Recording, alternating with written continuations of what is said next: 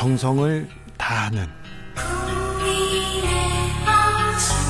국민의 방송.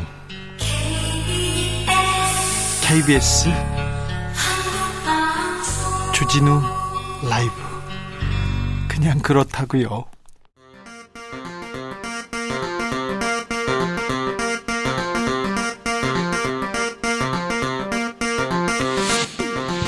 주진우 라이브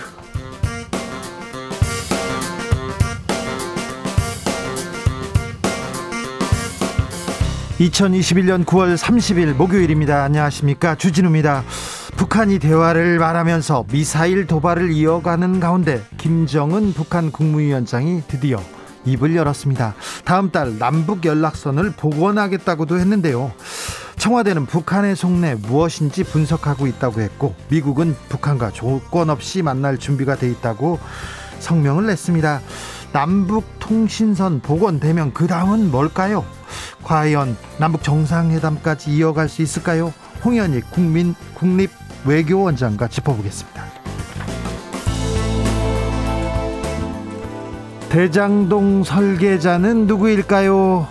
대장동 의혹 정영학 회계사라는 키맨이 녹취록을 내놓았습니다. 의혹을 풀 단서가 될까요? 아니면 정치 공작이 시작된 걸까요? 주목됩니다. 고발 사주 의혹. 아, 수사 시작한 검찰이 손준성 검사와 그리고 또 다른 검사가 관여한 정황을 확인했다고 합니다. 정치권 상황 정비록에서 짚어보겠습니다. 내일부터 국정감사가 시작됩니다. 대선을 5개월 앞두고 고발 사주 그리고 대장동 의혹이 치열하게 맞붙을 것으로 보이는데요. 국정감사 관전 포인트 그리고 결국 본회의 상정 보류된 언론중재법 어떻게 되는 건지 김민아 기자와 정리해 보겠습니다. 나비처럼 날아 벌처럼 쏜다. 여기는 주진우 라이브입니다. 오늘도 자중자의 겸손하고 진정성 있게 여러분과 함께 하겠습니다. 어느덧 9월의 마지막 날입니다. 지금도 기억하고 있습니까? 9월의 마지막 날을 내일부터 10월입니다.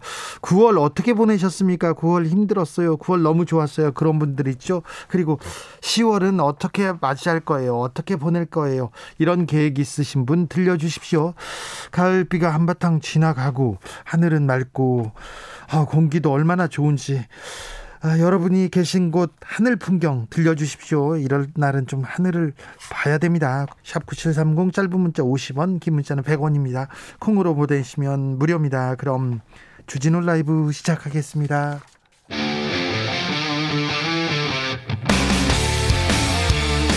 탐사보도 외길 인생 20년. 주 기자가 제일 싫어하는 것은? 세상에서 비리와 부리가 사라지는 그날까지 오늘도 흔들림 없이 주진우 라이브와 함께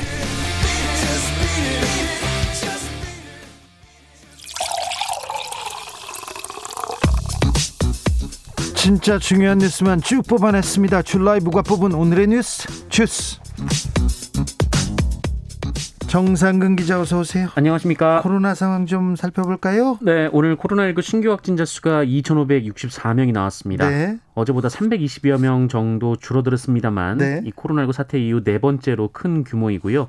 또 일주일째 요일별 최다 확진자 기록이 다시 세워지고 있습니다. 아무튼 조금 붙들어 잡고는 있는 것 같습니다. 네, 정부는 다음 주 월요일부터 적용할 사회적 거리두기 조정안을 확정해서 내일 발표할 예정입니다. 아, 지금으로서는 현 단계 유지 가능성이 큰데요. 아, 다만 정부가 오늘 이 사적 모임 인원 제한 제도 자체가 복잡하다 이런 언급을 해서 어, 사적 모임 인원 제한이 좀 완화될 가능성도 제기가 되고 있습니다. 인원 제한 그리고 시간 제한 다소 완화될 가능성이 있습니다. 그런데 무엇보다도 조금 이 4차 유행은 꺾어야 됩니다. 백신 접종 빨리 맞아야 되는데 아, 백신 미접종자 예약이 곧 종료됩니다. 네, 정부가 코로나19 백신 미접종자들을 대상으로 추가 접종 예약을 받고 있는데요. 잠시 후 오후 6시에 종료가 됩니다. 어, 당국에 따르면 현재 백신을 맞을 수 있는데도 미접종한 분들은 588만여 명에 이르는데요. 어, 이 중에 백신 접종 추가 예약자가 한 7% 수준밖에 안 되는 것으로 예상이 되고 있습니다. 아이고, 높여야 돼요, 이거. 네, 정부의 고심이 깊은데요. 어, 정부가 준비 중인 단계적 일상 회복을 위해서는 이 최대한 미접종자를 줄여야 하는 상황입니다. 어, 참고로 지난 7월부터 9월까지 통계를 보면 이 성인 확진자 10만여 명 중에서 93%가 예방접종 미완료자였습니다. 어, 이런 상황에서 단계적 일상 회복에 들어가면 하루 확진자가 최근의 수준으로 계속 이어질 것으로 예상이 되고 있는데요. 어, 정부는 백신 패스에 더해서 이 백신 접종 미완료자는 이 PCR 검사 결과 음성이 확인돼야 이 다중 이용 시설을 이용할 수 있게 하는 등의 조치를 구상하고 있습니다. 김정은 북한 국무위원장이 드디어 등장했습니다. 남북 통신 연락선 복원하겠다고도 말했습니다. 네, 김정은 위원장이 어제 최고 인민회의, 북한의 최고 인민회의 연설을 했는데요. 어, 이 자리에서 남북 통신 연락선 복원 의사를 밝혔습니다. 어, 경색된 남북 관계가 하루빨리 회복되고 한반도의 공고한 평화가 깃들기를 바라는 민족의 기대와 염원을 실현하기 위한 노력의 일환으로 10월 초부터 통신 연락선을 복원하겠다라고 말을 했습니다. 아, 다만 남북 관계가 회복될지는 남조선 당국의 태도 여하에 달려 있다라고 했고요. 미국이 북한의 북한의 그 말에 대해서 바로 답을 했습니다. 네, 어, 연합뉴스는 김정은 위원장 담화에 대한 미국 국무부의 입장을 물은 결과 이 미 국무부가 북한의 적대적 의도를 품고 있지 않다라면서 네. 이 전제 조건 없이 북한과 만날 준비가 돼 있다라는 입장을 밝혔다고 보도했습니다. 미사일에 대해서는 한마디 했어요. 네, 보니 젠킨스 미국 국무부 국제안보 군축 차관이 이 초 극초음속 미사일을 포함한 이 북한의 미사일 시험 발사에 대해서 어, 북한과의 외교 증진을 계속 시도하고 있다라며 테이블로 데려오길 바란다라고 했고요. 또 스페, 스테판 두자릭 유엔 대변인도 북한의 미사일 발사가 충격적이지만 그 외교적 해법을 강조했습니다. 김정은 국무위원장이 나섰습니다. 남북 대화는 가능할까요? 그 속도는 어떻게 될 것인지 잠시 후에 홍현익 국립 외교원장과 저희가 자세하게 들여다보겠습니다. 김종무님께서 아 이제 어느새 2천 명대가 익숙해집니다. 이러면 안 되는데 안 되는데 네 빨리 빨리 일상으로 돌아가기 위해서 백신 맞고 좀 확진자를 줄여야 되겠습니다. 오늘도 화천대유 뉴스가 뉴스가를 점령했습니다. 네, 이 수사 상황이 언론에 고스란히 노출되는 일들이 이어지고 있습니다만 네. 어, 일단 나온 보도들을 전하면 이 화천대유 자회사인 천화동인 5호의 실소유주로 알려진 정영학 회계사가 2019년부터 지금까지 김만배 씨와 나눈 대화가 김만배 씨 등과 나눈 대화가 어, 담긴 녹취록을 검찰이 입수했다라는 보도가 나왔습니다. 입수한 게 아니라 정영학 회계사가 제출했습니다. 네, 녹취록에는 화천대유 천화동인의 실소유주와 관계인들 사이의 이익 배분에 대한 얘기가 담겨 있다라고 하는데요. 언론에 보도된 일부 내용에 따르면 한 인사가 이 직원들이 본인이 실소유주가 아닌 걸 안다 이렇게 얘기를 하자 다른 인사가 그걸 다른 직원들이 알면 어떻게 하느냐 이렇게 따지는 내용이 있었다고 합니다. 화천대유 관련된 등장인물 중에 정영학 회계사가 가장 먼저 화천대유 사업에 뛰어든 사람이에요. 회계사로 이게 들어가서 이 역할을 했었는데 정영학 회계사, 그 다음에 남욱 변호사 이 사람은 내가 정치권 사람들을 잘한다 그러면서 특별히 그 전 국민의힘 사람들을 잘한다 그러면서 이 사업에 뛰어들었습니다. 그래서 맨 먼저 이 화천대유에 합류한 사람이기 때문에 이 사람이 굉장히 중요한 위치에 있는데요. 이분이 어, 자기 핸드폰에 있는 녹취 중에 녹취록을 몇 개를 만들었어요. 이렇게 해서 몇 개를 만들어서 검찰에 제출했습니다. 그래서 수사 방향이 어, 정영학, 정영학 녹취록에서 시작되는 거 아니냐 이런 생각도 있습니다. 자, 사건이 어떻게 되는지 실체를 밝힐, 밝힐 수 있는지 좀 지켜보겠습니다. 오늘 검찰의 압수수색이 있었습니다. 그런데 압수수색 중에 뭐 특이한 일이 있었다고요? 네, 어제 압수수색이 있었는데요. 어, 유동규 전 성남 도시개발공사 기획본부장이 어제 검찰의 압수수색 과정에서 휴대전화를 창밖으로 던져 증거인멸을 시도했다 이런 보도가 나왔습니다. 휴대전화를 던져요? 네, 이 검찰이 그 유동규 전 본부장 자택에 도착을 했고 초인종을 눌렀는데 네. 그 사이에 이 자신의 휴대전화를 창밖으로 던졌다라는 겁니다. 창밖에서 그 수거하면 될 거 아닙니까? 네, 나중에 검찰 수사관들이 이 사실을 알고 인근 도로를 수색했, 수색했는데 어, 이미 누군가가 휴대전화를 가져간 뒤였다고 합니다. 한편 이재명 후보 측은 유동규 전 본부장이 불미스럽고 부정한 이 법에 어긋나는 행위를 했다면 이 후 후보에게도 관리 책임이 있다라고 밝혔습니다. 아무튼 압수수색이 들어왔는데 휴대전화를 던지고 어디 어디에 숨겼다면 이건 또 좀 문제가 있습니다. 어떤 사람은 녹취록을 던지고 어떤 사람은 휴대전화를 던지고 있습니다. 화천대유 뉴스가 대장동 뉴스가 계속 해서 이어갑니다. 아, 성남시의 또 다른 개발 사업 관련돼도 관련에 대해서도 특혜 의혹이 있다는 의혹이 제기됐습니다. 네, 어제 KBS 보도였는데요. 이 성남시 시유지인 백현지구 개발에 특혜가 있었다 이런 의혹을 제기했습니다. 이 백현지구는 성남 시유지인데요. 어, 이재명 당시 시장이 주요 개발 사업 중 하나로 추진한 곳입니다. 어, 이곳에 개발 방향을 제안한 용역업체가 있는데 이 실제 개발업체와 이 용역업체가 사실상 같은 회사다라는 게 KBS 보도의 주요 내용입니다. 어, 그러니까 한 업체가 여기에 호텔을 짓자라고 제안하고 이 본인들이 들어가서 호텔을 짓고 있다라는 의미인데 특히 사업자 선정 과정에서 성남시가 공개 입찰을 하지 않았다라고 KBS가 보도했습니다. 네.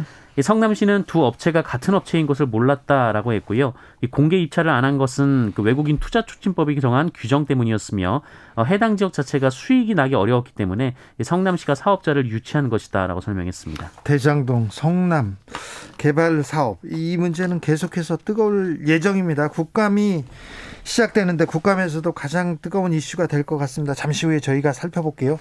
아, 이 문제 못지않게 중요했 던 문제입니다. 중요한 문제입니다. 지금도 고발 사주 의혹 검사가 관여했다는 정황이 확인됐습니다. 네, 검찰이 고발 사주 의혹 관련 사건 전체를 어, 오늘 고위공직자 범죄수사처로 이첩했습니다.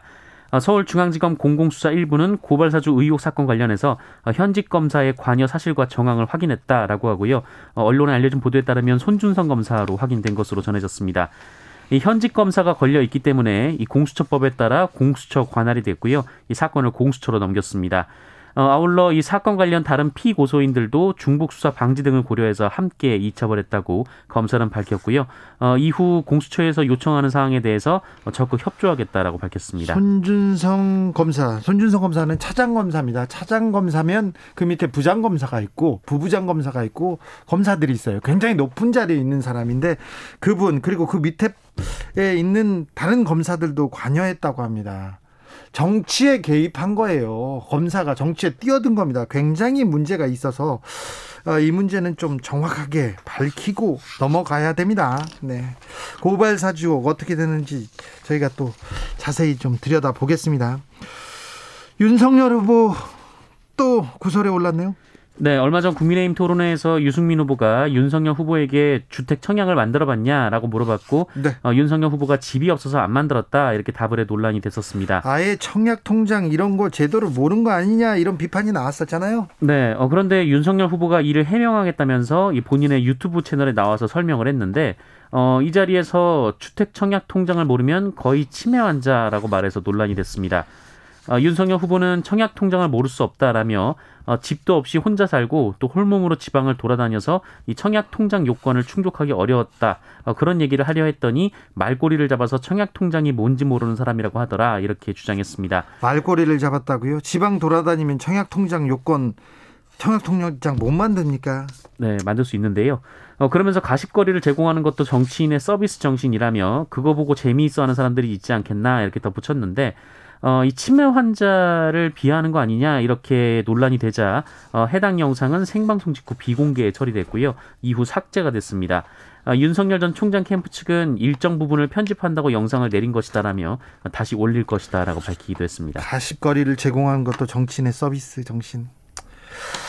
청약 통장 모를 수 있습니다. 몰랐다고 하면 되는데 그 이후에 보인 반응 굉장히 놀랍습니다. 비전, 철학, 시대 정신까진 아니더라도 같이 사는 사람들이 어떤 생각을 하고 있고 어떤 감성을 가지고 있는지 몰라도 너무 모르는 거 아닙니까? 그리고 정치인이라고 하는데 이렇게 병명 어떤 어 치매 이런 단어를 이렇게 함부로 올린다는 거는 이거는 굉장히 좀 부적절합니다. 잘못했습니다. 많이 잘못했습니다. 조성빈님께서 치매는 후천적으로 인지 기능을 상실하는 병증이지 산에 대한 무지는 아닙니다. 자신의 무지를 해당하는 병증 환자에게 전가하는 것은 본인의 무지를 또 한 번 증명하는 것입니다. 이렇게 했습니다. 아, 많은 분들이 치매로 고통받고 주변 사람들도 고통받고 있고 그 주변 사람들도 가족들도 고통받지 않습니까? 그래서 이런 단어는 함부로 올리면 안 된다고 생각합니다. 저희들도 조심하고요. 연 개그맨들도 조심해요. 개그맨들도 상, 상대방이 상처받을 일은 잘 안 합니다. 네, 그 좀, 좀, 생각 좀 해주세요. 음, 대통령 특사로 유엔 총회 아, 갔다 왔었죠. BTS. 그런데 여비를 받지 못했다고요? 네, 조선일보는 정부가 대통령 특별사절단 사절단 자격으로 문재인 대통령 미국 뉴욕, 뉴욕 출장에 동행한 방탄소년단에게 항공료와 숙박비, 식비 등의 여비를 전혀 지급하지 않았다라고 보도했습니다. BTS는 아, 유엔 총회 일정 외에도 황희 문체부 장관 김정숙 여사의 뉴욕 미수관 일정에도 동행을 했는데요. 어, 그러나 똑같이 대통령 특사 자격으로 다녀온 여당 국회의원들이나 다른 배우들에겐 여비가 지급됐었다라고 합니다. 가짜 뉴스입니다. 본인들이 어, 숙박비, 항공료, 식비가 지급되지 않았다 조선일보는 그러면서 BTS 열정페이 여비 안 줬다 이렇게 얘기했는데 어, 청와대에서 숙박비, 항공료, 식비 규정대로 지급했다고 합니다. 어, 지급했다고 합니다. 이미 다 줬다고 합니다. 근데 최재형 후보는 아, 문재인이 BTS 등골 빼먹는다 이렇게 얘기했는데 다 줬어요.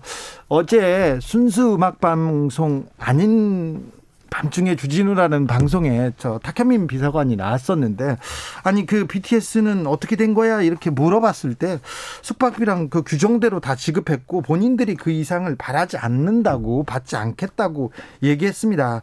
지구의 젊은이들을 위한 일이고 미래 세대를 위한 일이어서 뿌듯하고 자기네들이 자부심을 갖고 일하고 있다. 어뭐 규정 그래서 돈을 안 받으려고 했으나 식비 항공료 식 숙박비 규정대로 지급했고 그 본인들이 더 이상은 바라지 않아서 바라지 않아서 어 받지 않았다. 여기까지는 얘기했습니다. 그러니까 규정대로 줬어요. 조선일보가 지금 취재를 잘 못했습니다. 네, 잘 못하고 그냥 기사를 쓴 겁니다. 네. 사실관계가 바로 잡을 것으로 보입니다. 언론 중재법 내년으로 연기됩니다. 네, 징벌적 손해배상제 등을 골자로 하는 언론중재법 개정안이 올해 연말까지 논의를 더 하기로 했습니다. 그 여야가 어제 언론중재법 개정안을 본회의에 올리지 않는 대신 미디어 특별위원회로 넘기기로 했는데요. 이 특위는 여야 동수로 총 18명으로 구성되고 언론중재법은 물론 정보통신망법, 방송법, 신문법 등을 함께 논의해 보기로 했습니다. 이제 논의가 계속되고 아, 또 언론중재법에 대한 고민도 시작될 것 같습니다. 사실 음, 언론중재법 사실 언론이 잘못해가지고 여야가 지금 합의해서 법을 만들고 있는 거지 않습니까? 네. 언론의 자성과 반 자성과 어, 좀 국민들한테 다가게 하겠다는 노력이 가장 먼저 필요합니다. 언론이 언론이 뭘 잘했다고 자기네들이 잘못해놓고 언론이 뭘 잘했다고 계속해서 민주주의를 말살한다 이렇게 얘기하는데 지금 언론이 잘못해서 언론중재법이 나, 나온 거예요. 네. 알겠습니다. 8075님께서 개인적으로 잔인한 9월이었습니다. 마이너스 잔고에 심적 여유도 없고 주디 제게 힘을 주세요. 저도 진우입니다. 아유 진우님 힘내십시오. 민주당 이규민 의원 의원직 박탈됐습니다. 네, 공직선거법상 허위사실 유포 혐의로 기소된 이규민 더불어민주당 의원이 어, 대법원으로부터 벌금 300만 원의 선고와 원심 판결을 확정받고 어, 당선이 무효가 됐습니다.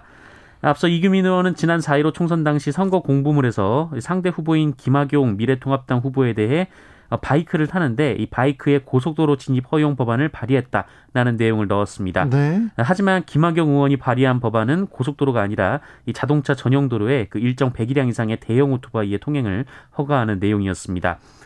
어, 1심은 오보한 언론 기사를 보고 공보물을 만든 점이 참작된다라며 무죄를 선고했지만 어, 2심과 대법원은 유죄를 판결했습니다. 그렇습니까? 정찬민 의원 체포동의안 가결됐어요? 네, 어제 국회 본회의에서는 용인시장 시절 이 특정 부지 개발 인허가 관련 뇌물수수 혐의를 받고 있는 정찬민 국민의힘 의원에 대한 체포동의안이 가결됐습니다. 예. 어, 재석 251명 중 139명이 찬성했는데요. 어, 이로써 정찬민 의원은 21대 국회에서 체포동의안이 통과된 세 번째 사례가 됐습니다. 첫 번째는 누구였죠? 첫 번째는 정치자금법 위반 혐의를 받았던 정정순 더불어민주당 의원이었고요. 이 두 번째는 배임 횡령 혐의를 받은 어, 민주당 소속이었던 이상직 무소속 의원입니다. 부양 의무자 제도가 60만 60만 년 아닙니다. 60년 만에 사라지게 됐습니다. 네, 이 노동 능력이 없어서 생계 활동이 어려운 분들이 이 따로 사는 자녀나 부모가 이 소득이 있다는 이유로 생계급여 대상에서 제외가 됐었습니다. 네. 아, 이것이 부양 의무자 제도인데요. 이게 복지 사각 제도를 만드는 대표적인 제도 아니었습니까? 네, 어, 다음 달부터 없어지게 됐습니다. 예. 이 생계급여의 부양 의무자 기준은 1961년 제정된 이후 논란이 있었습니다. 이 부양 의무자 범위에 이 직계열 쪽은 물론이고 그 배우자까지 포함됐기 때문에 이 자녀가 없어도 이 왕래가 없는 사위나 며느리가 있다면 기초생활수급자가 선정되지 못했습니다. 어, 또 자녀라고 해서 반드시 부모를 부양했던 것도 아니기 때문에 어, 지원 대상에서 배제돼 이 생계에 어려움을 겪는 분들이 많았는데요. 어, 앞으로는 이 수급 가구의 재산 그리고 소득 환산 금액과 소득만을 환산 합산해서 이 중위 소득 30% 이하면 생계 급여를 받을 수가 있습니다.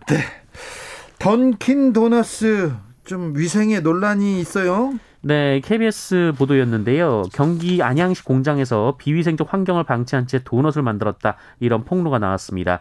어, 내부 직원이 촬영에 폭로를 한 것으로 전해졌고요. 네. 어, 촬영 시점은 올 여름이라고 하는데요. 네.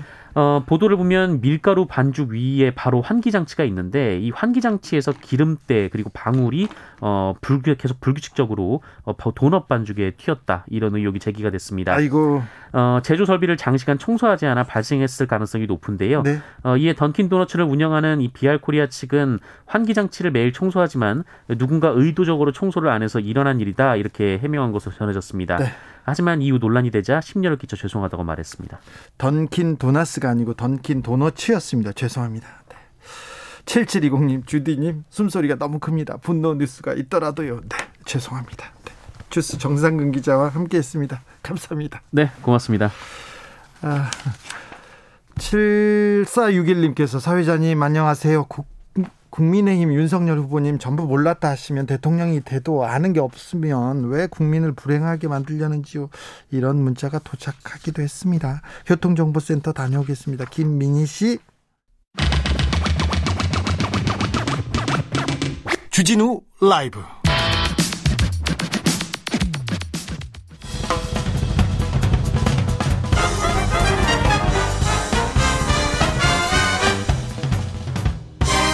훅 인터뷰. 모두를 위한 모두를 향한 모두의 궁금증 훅 인터뷰.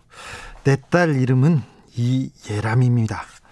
공군 성추행 피해자의 아버지 고 이예람 중사의 아버지가 군의 수사 행태가 너무 분통 터진다면서 얘기를 하셨습니다. 군 검찰 수사 어떤 문제가 있었는지 직접 이야기 들어보겠습니다. 아버님 안녕하세요. 네. 이런 안녕하자는 말은 좀 많이 듣습니다만은 제가 사실 안녕하지를 못해서 네. 어, 그렇지만 이해는 합니다. 관심 피명으로 이해하겠습니다. 알겠습니다. 아무튼 힘드신 와중에 인터뷰 네. 응해 주셔서 감사합니다. 네, 네. 아. 따님의 성함 이예람을 공개하면서 네. 기자회견을 하셨어요. 이렇게밖에 할 수 없었던 이유는 뭔지요? 네. 지금 저는 어, 이해람 중사의 영정 앞에서 장례식장에서 네. 우리 이해람의 얼굴을 쳐다보면서 어, 인터뷰를 하고 있습니다. 네. 어, 이제 어제부터 음, 우리 27일부터 7일부터 27일부터 우리 이해람이 이중사의 이름을 공개하고 예. 얼굴도 공개했습니다.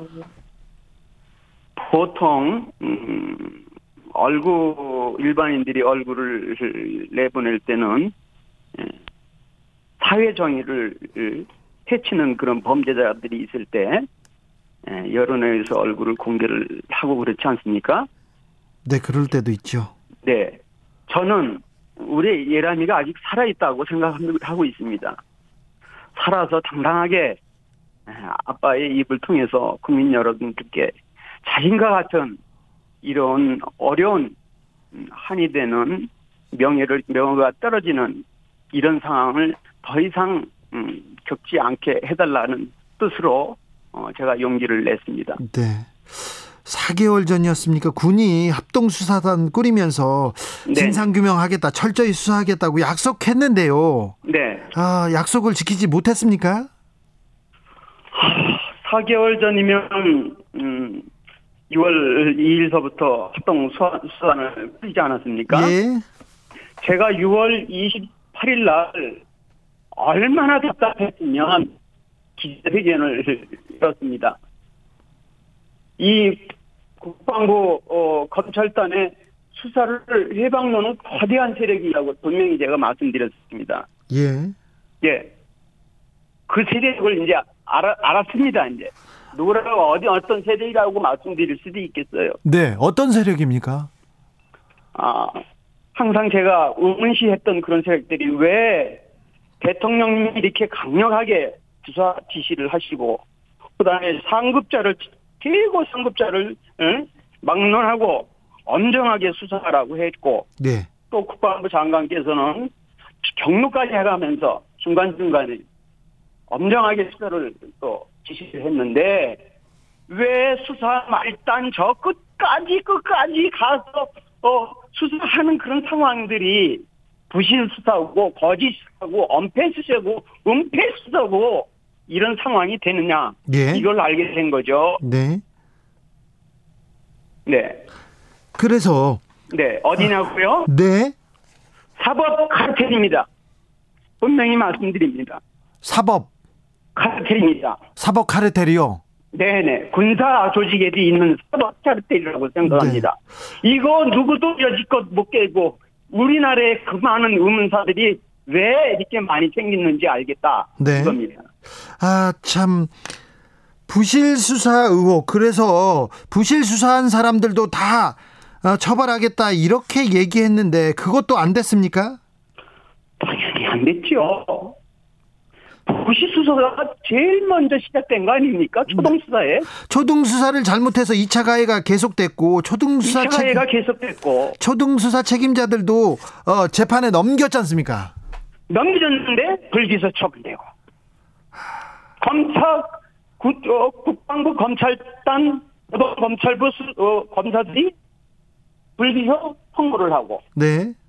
어 수사 심의위원회 올라가서는 또 불기소 공고가 되고 네. 이런 수- 상황이 됩니다. 아니 저기 자 그러면 검사들 군 검찰이 수사를 안 하고 안안 안 했다 초등 수사를 초등 수사 책임자들 제대로 수사하지 않았다 여기까지는 이해가 되는데 그 이후에 국방부가 수사 심의 위원회를 꾸렸는데 심의 위원회도 잘못했습니까? 자, 제가 말씀드릴게요. 자, 처음서부터 이렇게 20B 그에서 그 어, 수사 계장이 수, 어, 수사를 하면서 어, 어, 여, 그, 저, 경찰 대대장한테 연락하지 않습니까? 네. 우리 아이만 수사하고, 가해자는 수사 안 한 상태에서 불기소 수사가 시작됩니다. 이게 부실사의 최고의 처음에 시작된 부실사입니다. 네. 자, 검찰로 다 이제 확 뛰어넘어서 검찰단으로 넘어, 넘어가겠습니다. 예. 검찰단에서 아, 처음에 공군에서 그 다음에 에, 그 국방부 어, 어, 감사관실에서 그 다음에 국방부 어, 조사본부에서 그 다음에 국방부 검찰단에서 기소를 하지 않습니까? 예. 기소를 할 때 제대로 된 기소를 해야지. 왜 수사심의위원회에다가 부실한 자료를 올렸단 말이에요. 이러니까 수사심의위원들이 이거 가지고 이게 수, 저 심의를 할 수 있느냐? 이거 가지고 어떻게 하느냐라고 얘기하면 다른 분들은 이거라도 해야지 어떻게 합니까? 그러면 아버 나오는 게 불기소. 네, 그러니까 그러면 아버님 그러니까 불기소를 주기 위해서 국방부가 수사심의위원회에다 부실한 자료를 줬다. 그리고 저는 수사심의위원회에서는 그렇게 봅니다. 네, 물론 열심히 수사하신 분들은 네, 뭐 억울하다고 말씀도 하실 겁니다. 난 전체를 그렇게 보는 게 아니에요. 네, 네, 밑에서 아주 땀을 흘려서 밤새도록 노력하신 분들도 계시다고 봐요. 예, 아, 그런 사람들한테, 예? 힘없는 검사들한테, 또 아는 힘없는 수사관들한테 위에서 찍어 누르면 어떻게 되겠어요? 예, 예. 담당하는 그 고위직 수사관이 검찰, 예? 아버님 국방부 장관 그게, 그게 바로 사법 카르텔인 거예요. 알겠습니다. 이 사법 카르텔에 대해서 아버님 어, 국방부 장관하고 여러 번 좀 얘기하셨죠? 얘기했죠. 네, 뭐라고 합니까? 장관님, 한 여- 여덟 번 정도 비공식, 어, 의식으로 제가 만났어요. 여섯 일곱 번이요? 네네. 독재대입니다. 네, 우연을 물리고. 네, 장관님 진짜 뒤에 장관님이 이렇게 경, 경로하시면서 수사를 하시는데 네. 왜 이게 제대로 수사가 안 됩니까? 왜 저기 저 끝에 있는 수사가 아직도 머물러 있고 왜 처음에 수사할 사람이 아직 끝에 있습니까? 어떻게 된 겁니까 도대체? 조금만 기다려보십시오. 확실하게 하겠습니다. 저 눈을 보고 교감하면서 의지를 읽을 수 있었습니다. 그런데요. 만약에 장관의 마음이 진실이라면 네. 아시겠죠? 네. MC분도 네. 왜 이렇게 되는가를 예. 위에서 아무리 이래 엄정한 수사를 대통령이 지시를 하고 어 처음 생겨놓는 장관의 아이템으로 만들어 놓고 처음 실시하는 수사심의위원회에서 그 사람들 내가 어떻게 뽑았는지는 몰라요. 유적 대표로 한 명 한 사람 추천하래요. 그래서 한 분 추천했어요. 또 그 변호사가 우리 변호사도 스티븐 리본 추천했고 그 외의 사람들은 어떻게 어떤 과정을 통해서 수사심의위원회에 들어갔는지 모르겠어요.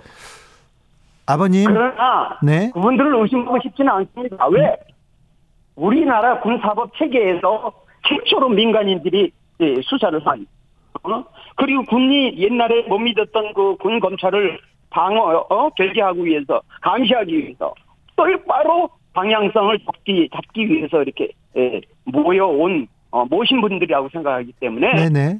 절대 의심을 하진 않습니다만은 개 중에 에, 그쪽 사람들인지 몰라도 왜 이렇게 검찰단에 그, 그 이런 자료들을 허위라고 얘기하고 부실을 한 자료를 가져오냐고 얘기하고 징긋지긋하다고 왜 검찰을 자꾸 이렇게 몰아세우느냐고 그러니까 노상사 같은 사람이 죽는다고 이런 식으로 아주 악랄하게 예, 하는 그 수사심의 이 위원도 가해자 편에 있던 사람도 있었다고 알겠습니다. 들었습니다.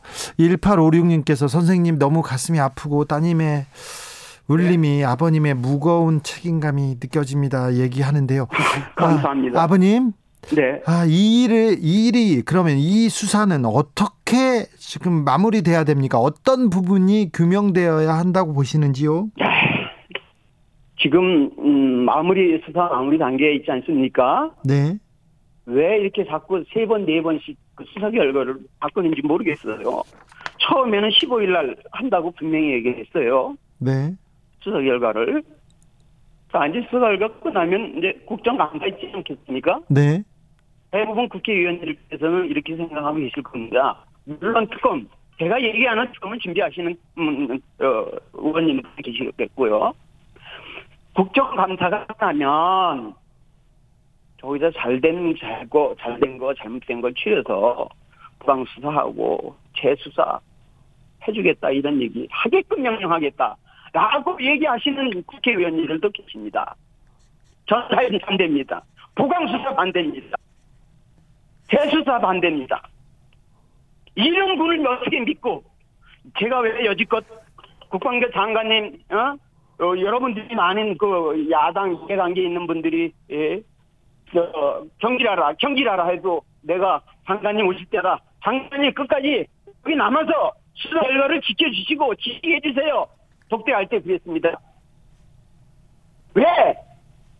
우리나라 최고의 국민의 수많으신 대통령께서 국가 어, 대, 에?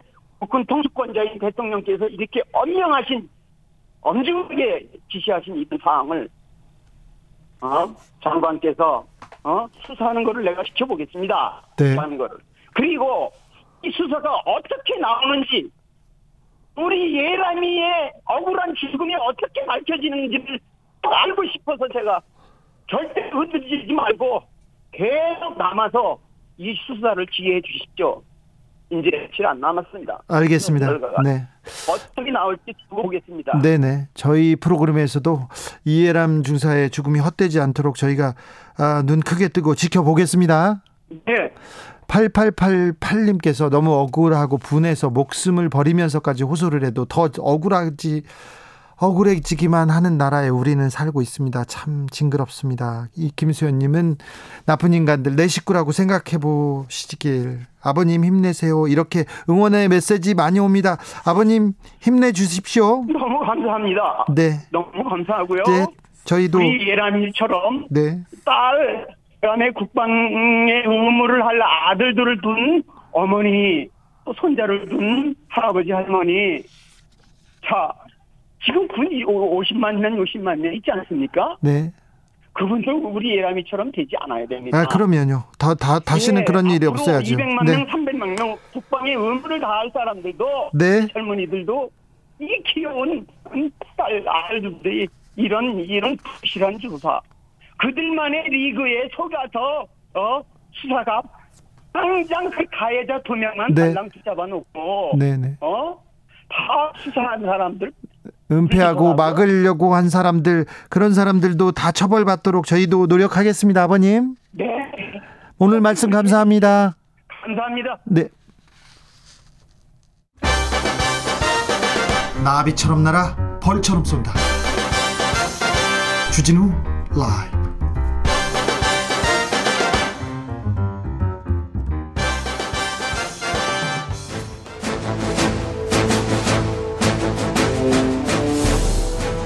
오선의 지혜와 품격으로 대한민국 정치를 이끈다. 오선의 정치 비책 정비록.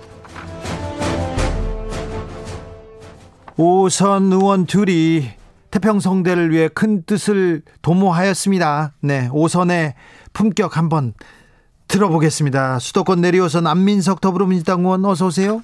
네, 안민석 의원입니다. 안민석 의원님 신상 발언으로 정비록 시작하겠습니다. 아, 뭐 그냥 시작하시죠. 왜 그냥 시작합니까? 조경태 의원도 인사해야죠. 조경태 의원님 나오셨습니까?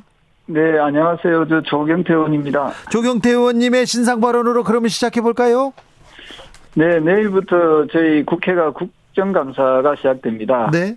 네, 국민들께서 바라시는 그런 여러 가지 그 발언들이 국정조사를 통해서, 아, 국정감사를 통해서, 어, 좀 더 우리 대한민국이 좀 더 투명해지고, 또한 좀 더 발전된 그런, 어, 어, 정치 행정이 이루어지기를 진심으로 바랍니다. 안민석 의원님. 아, 저는 좀 조영태 의원님이 저하고 좀 케미를 맞춰줬으면 좋겠는데요. 제가 오늘 신상 발언 안 하겠다고 하면은 조경태 의원님도 좀 케미를 맞춰서 저도 그래 하겠습니다. 그리고 딱 본론으로 넘어가야 되는데 네. 참 우리가 18년을 같이 정치했으면서도 합의 안 맞아? 이렇게 케미가 안 맞는 경우가 잘 없을 텐데요. 네. 제가 좀 한 가지 말씀드리겠는데요. 지금 그 대장동 그 사건 이제 관련한 이제 이런저런 이야기들이 있지 않습니까? 네.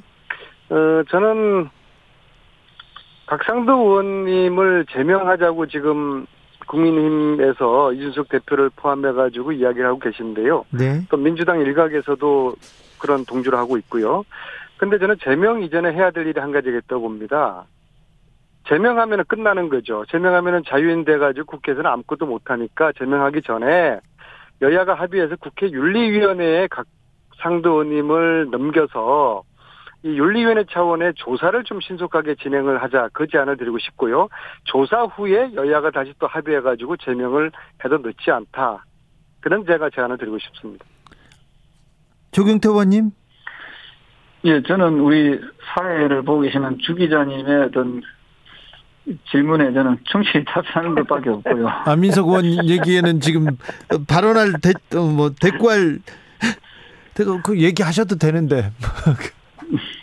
알겠습니다. 아무튼 예, 뭐 앞으로 한번 잘, 잘 맞춰 봅시다. 본문으로 들어가시면 좋겠습니다. 네, 알겠습니다. 네, 네.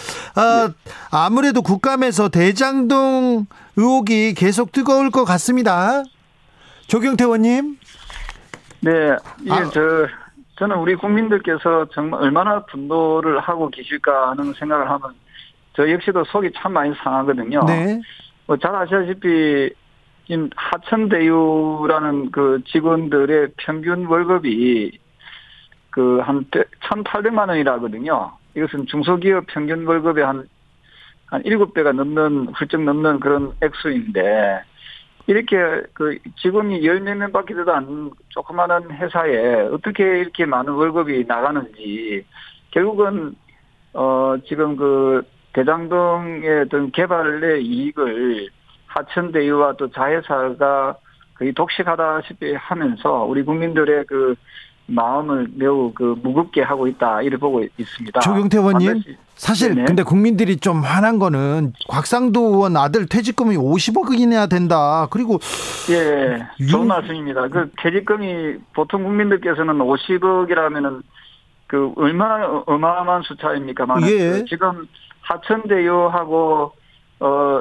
천하동인에서 지금 가져간 게 지금 4,040억 정도로 밝혀져 있거든요.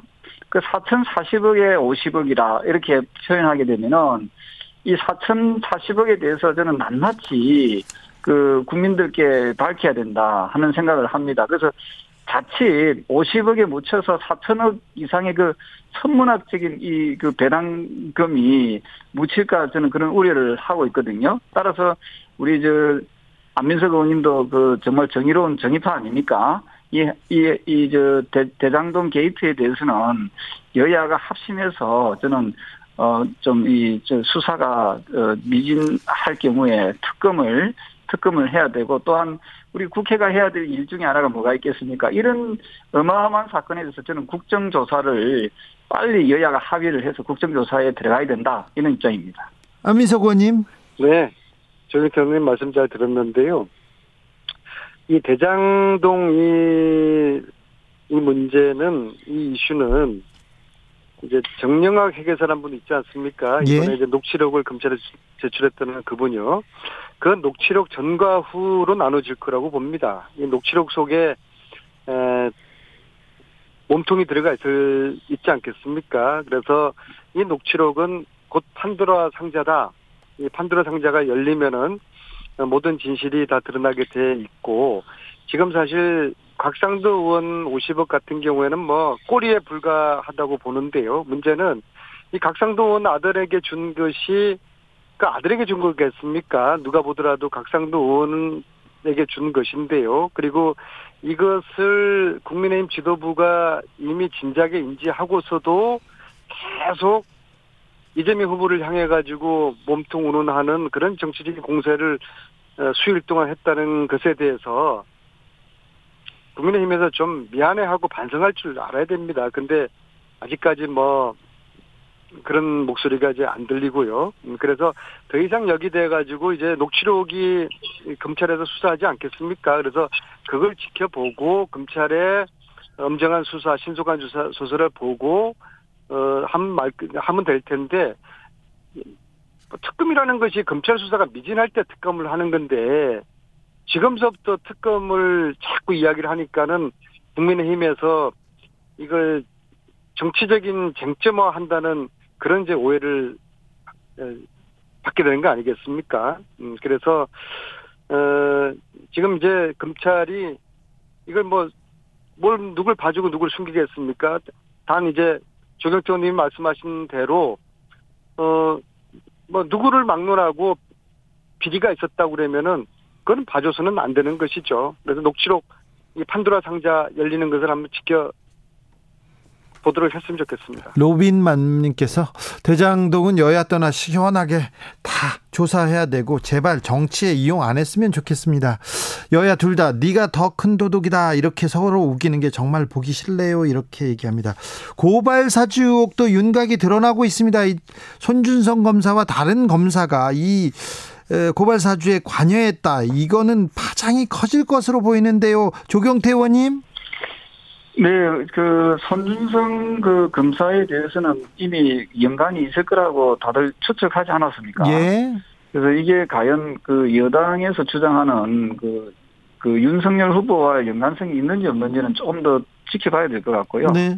다만 이것을 너무 예단을 해서 그 손준성 검사와 저 윤석열 후보를 묶는 것은 저는 어 조금은 신중해질 필요가 있다 이런 생각을 하고 있고요. 아니 그런데 국민의힘에서는 대장동하고 이재명과의 관계는 막 예단해서 말하시잖아요. 아니죠. 저 대장동 부분은 그 저 이재명 후보가 지사가 본인 입으로 뭐라고 이야기했습니까? 대장동 설계는 본인이 했다 했거든요. 그래서 본인이 설계를 했다고 커밍아웃을 한 상태이기 때문에 아니 그 그건 단어 설계 두 단어에 이렇게 아니죠. 그저 우리 주 기자님도 아시다시피 네. 대장동 아파트에 인허가권이 누가 있습니까? 바로 성남시 아닙니까? 네. 그 성남시의 시, 시, 시의 그, 그 당시 시장은 바로 그 지금 이재명 그 후보이지요. 그래서 이 부분에 대해서는 하고 그 윤석열 후보하고 연관 짓는 것은 저는 제가 윤 후보에도 캠프에 있는 사람도 아니지 않습니까? 아니죠. 아니니까 예, 공격 공격을 안 하시네. 아, 아니 제가 저는 이제 이 부분에 대해서만큼은 조금 그뭐 경쟁하는 그 후보이지만 좀 네. 페어 플레이를 좀 좀 하고 싶고요. 어쨌든 네. 어 속도감 있게 이게 공수처로도 이렇게 이첩이 되, 되어 있는 부분이 있으니까 네. 여기서 좀 추가적인 사실이 밝혀지지 않을까 이런 생각을 하고 있습니다. 네거티브 싫어하는 조경태 의원님. 그런데 요건 이상하죠. 윤석열 후보 붙인 집을 왜 김만배 씨 누나가 샀을까요? 요거는 좀 예. 궁금하죠. 그 부분은 정말 그 이름 그대로 만, 만배 이상의 그 확률, 그, 보다 훨씬 높은 그런 그, 그렇죠. 이 확률이라고 보고 있거든요. 네. 그 부분에 대해서는 아마 국민들께서도 이, 저, 상당히 그, 이, 그 여러 가지 그 의문과 의혹을 저는 가질 수밖에 없는 상황이다. 이거는 확률적으로도 굉장히 이거는 희박한 확률이다. 그래서 그, 이 만 배 이상의 그 확률이지 않겠습니까? 예. 이런 부분에 대해서는 어 조금 더 이 저 그 이 국민적 의혹에 대해서는 어 아마 이좀그 그 상대 쪽이지만은 네. 그, 그 상대 쪽에서 이, 그 명확하게 좀 입장을 밝혀야 된다 그런 부분이 있습니다. 아, 민석 의원님. 아니 윤석열 후보 부친의 집을 그 화천대유 측에서 이산 거 이것은 뭐 빤한 거 아니겠습니까? 그 그리고 이것을 윤석열 후보가 뭐 몰랐다 이것도 참 너무나 좀 저 빤한 거짓말을 하시고 계신 것 같은데요. 어 그걸 어떻게 아무런 그 상관도 없는 하유 대천에서 윤석열 화천대유. 집을 예, 저 집을 예. 저 샀겠습니까? 이건 좀 빤한 건데요. 이건 뭐 저, 지켜보면 저 알 것이고요. 자 결국엔 돌고 돌아서 윤석열 어, 청구 고발로 지금 돌아온 것 같아요. 애초에 윤석열 청구 고발 이것이 손준성이라는 검사가 검찰총장하고 관계에 비춰가지고 검찰총장 지시 없이 이것을 독단적으로 했다고 믿는 국민들은 없을 겁니다. 그래서 어, 윤석열 후보 측이나 국민의힘 측에서 화들짝 놀라서 국민 전- 전환을 하려다 보니까 어, 대장동 이 이제 끈을 해묵은 끈 이걸 이제 꺼내 가지고 이게 초기에는 이재명 후보의 악재인 줄 알았는데 어 보니까 곽상도 의원 아들이 50억 받고 윤석열 부친 집을 화천 대축에서 사주고 이게 반전이 돼버렸어요. 그래서 실제적으로 여론조사에서도 보면은 대장동 사태 이후로 오히려 이재명 후보의 지지도가 올라가는 그런 지금 추세에 있거든요. 그러다가 또다시 지금 어, 윤석열 청부 고발로 이제 돌아왔습니다. 에, 그래서 돌고 돌아서 다시 청부 고발 국면으로 지금 접어들고 있다. 그렇게 이제 봐, 보아집니다. 네. 홍준표 후보 어, SBS 예능에서 연락이 왔습니까? 아 연락이 오지는 않았고요. 안 왔습니까? 저희가, 저희가 그 항의 사안을 보냈고 네. 그래서 그 어, 상당히 좀 유감을 좀 표현을 했습니다. 유감스럽네요. 홍준표 후보 측이나 다른 후보 측, 저 SBS 예능에 유감 표 해야 되겠네요. 그런데 어, 다른 예능에 나오셔가지고 홍준표 후보가 설거지와 음식물 쓰레기 처리는 내가 한다 이렇게 애처가 면모를 보이더라고요. 네네. 사실 그렇습니까? 저 제가 홍준표 후보 집에 간 적이 있었어요. 그랬더니 네. 여기서 이렇게 멀리서 불러면서 과일 갖고 온나 막 계속 소리를 지르시더라고요. 네. 그래서 애처가하고는 좀 멀던데요. 아니 설거지 하는 거 아니 과일은 저그 드시고 그다음 설거지는 또 홍 후보께서 하셨겠지요. 아 그럴까요? 네네. 아 그렇습니까? 어제 아래 그 보니까 그 저뭐 보셨겠지만은 그 예능 프로에 보면은 그 강아지하고 후보하고 같이 밖에 서 있고 네. 또 사모 저, 저 부인께서는 또 안에서 또그 세탁소입니까? 그래서 업무를 보는 모습을 보면서 네. 어, 상당히 그 애처가의 모습을 많이 느꼈습니다. 아 그래요? 네, 네, 네. 그리고 마- 많은 그 분들께서 네. 50대 이후에 그, 그, 뭐, 특히 60대 이후에 그 여성분들께서, 아, 원래 그 이미지, 네. 좀 약간 억센 이미지하고 좀 다르다. 네. 하는 그런 뭐 또 성원을 해주시는 분도 좀 들어 계시더라고요. 알겠습니다. 네, 알겠습니다. 애처가 홍준표로 이렇게 하겠습니다. 네. 자, 마무리할 때가 돼서 짧게 묻겠습니다. 민주당 2차 슈퍼위크 막에 올랐습니다. 이재명 굳히기로 들어갑니까? 안민석 의원님?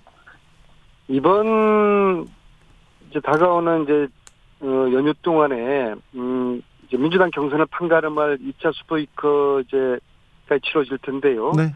네, 전체적으로 선거인단이 거의 50만 명, 정확하게 49만 6천 명. 그래서 짧게 말해달라고요. 굳히기 하냐고요. 네, 그래서 네. 이 지금까지 당심의 흐름, 민심의 흐름 어, 크게 차이가 안 나고 네. 실질적으로 경선이 마무리되는 그런 결과로 나타나고 아. 어, 기존보다 한 55% 넘어서는 그런 결과가 나올 거라는 그런 조심스러운 기대를 해봅니다. 알겠습니다. 두 분 말씀 감사합니다. 정비록 네. 여기서 인사드리겠습니다. 감사합니다. 안민석 의원님, 조경태 의원님 감사합니다. 네, 고맙습니다. 예, 감사합니다. 저희는 네. 잠시 쉬었다가 2부 6시 2부에서 만나 뵙겠습니다.